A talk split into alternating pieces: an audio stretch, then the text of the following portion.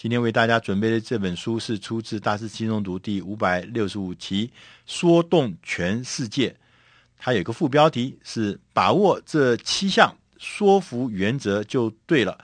这本书的英文的原文的名字叫做 “Pitch”，就是那个投球那个 “pitch”，“pitch perfect”，“perfect” 是完美的意思。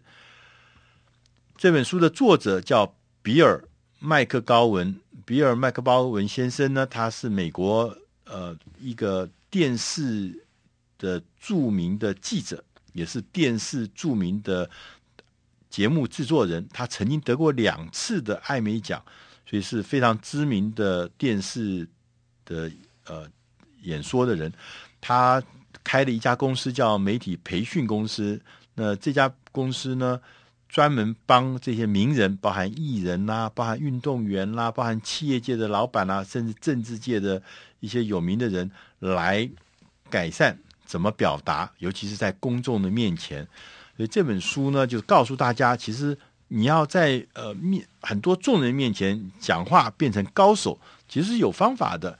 那不是每个人天生下来就是变成讲话高手，也不是说口才流利、谈吐流利就一定会变成一个在公开场合中变成一个谈话得体的人。这中间是有一些原理原则，呃，这本书的几个原则，第一个原则，它是说要在你开始讲话的时候，一定要有一个迷人的标题。当你一开始说的时候，那个标题就要能够发人深省，能够表达你的关键的点子，最好的点子，让人家觉得啊，我想要知道你想你说什么。我们想要听听你看，你再多说一点。好，他说在做这个标题的最前面的标题的时候，不要卖关子，不要抄袭，不要陈腔滥调，要扼扼要，要简单，要有说服力。作者呢就举了一个例子，他说我们在我们很多的人啊。都会有很多各式各样的恐惧。人生中有三件事最让人吓破胆、最害怕。第一名，死亡；第三名，飞行。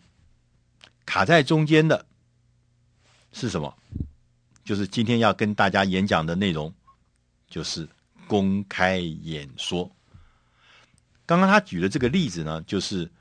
他因为他是要告诉你今天的主题叫公开演说嘛，所以他这个整个破题的方法就是简单迷人，引起兴趣。那第二个原则呢是叫做生动的画面。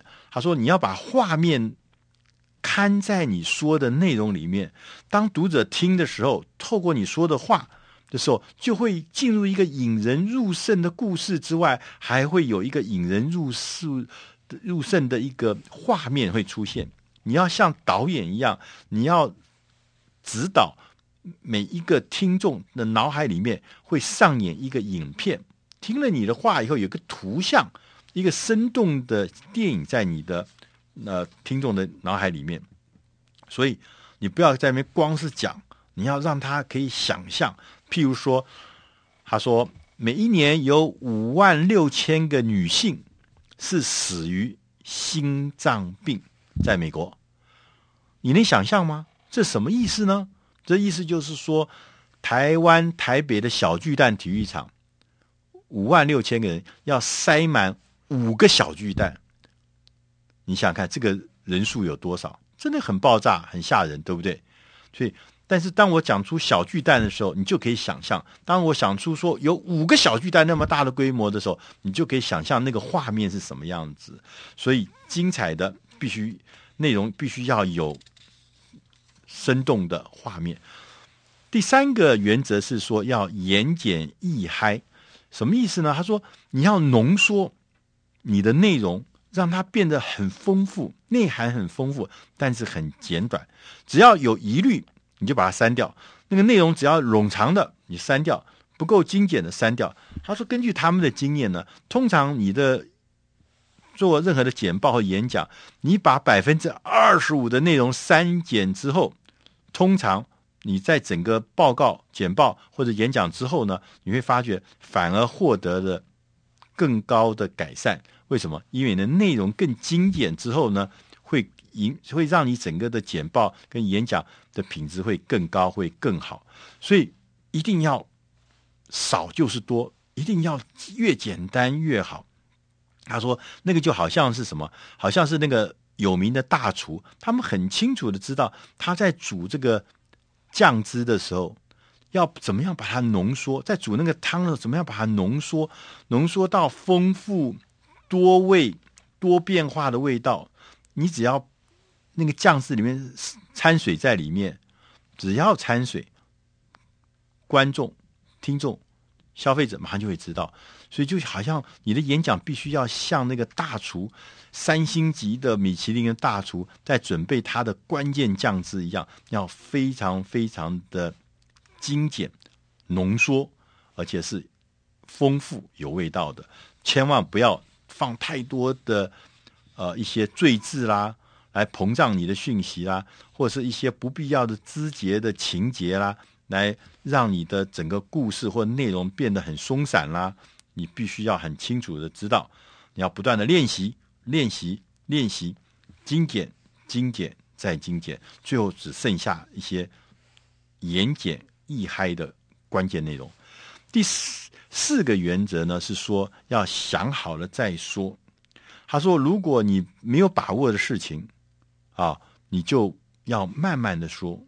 你只有对那个确切知道你需要说什么，也确切知道你要用什么方法说的时候，你才可以快速的发言。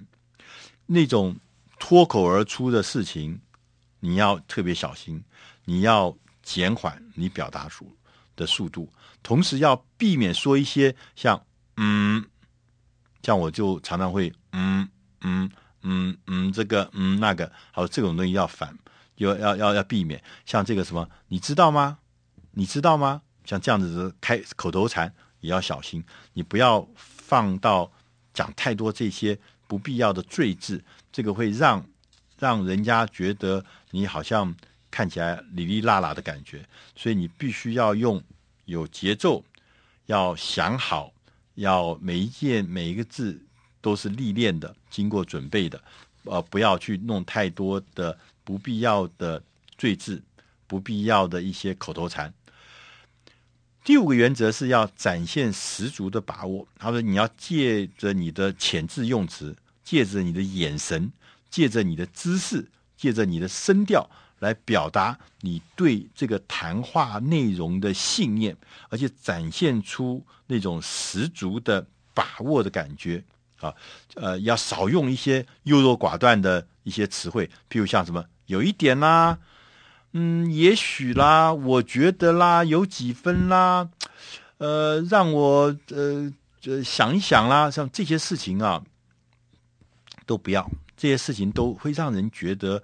你没有信心，你没有这个呃自信，甚至呢，你有些话呢，你讲了会让人觉得你好像像诈骗集团。他举个例子，他说：“我只会占用你两分钟的时间。”他说这一类的话是非常危险的。为什么？因为你很可能会讲超过两分钟啊，这个就会变成什么？就变成说你前面讲了一个谎言。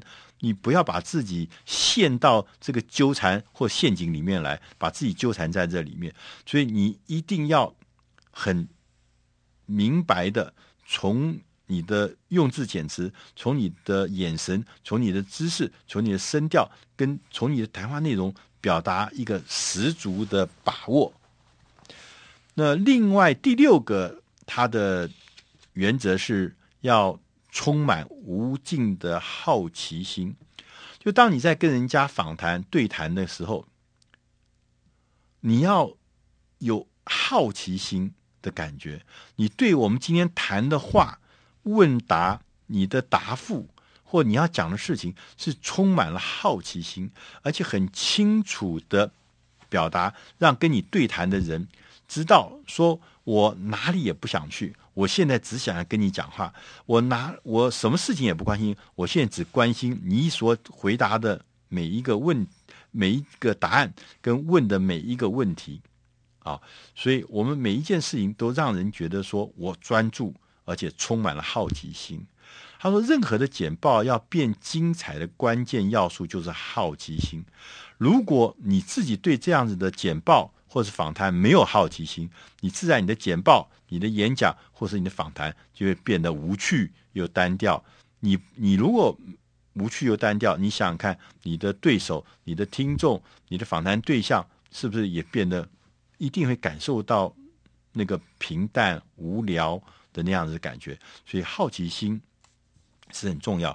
那他也特别提醒我们说，一个口才好的人，绝对是一个特别优秀的聆听者。不要拼命的在讲，不要拼命的在说自己的事情。有的时候，怎么样聆听？聆听你的听众的反应，聆听你的访谈对象的回答，这些都是很重要。不是说只是单方面的输出。第七个原则是要迎合你的强项，意思是说，你如果呃在演讲或是说访谈的过程中，有人问你问题，或者提出呃讨论的过程中，会让你觉得说那个偏离你的主题、偏离你的方向，或者是偏离你的专呃专长强项的时候，你要很巧妙的把它拉回来，因为你只有在你的强项，你才能够很舒适的、有自信的。也许专业的来回答问题或者讨论问题，不要去谈那个你不专项、你不强项的东西。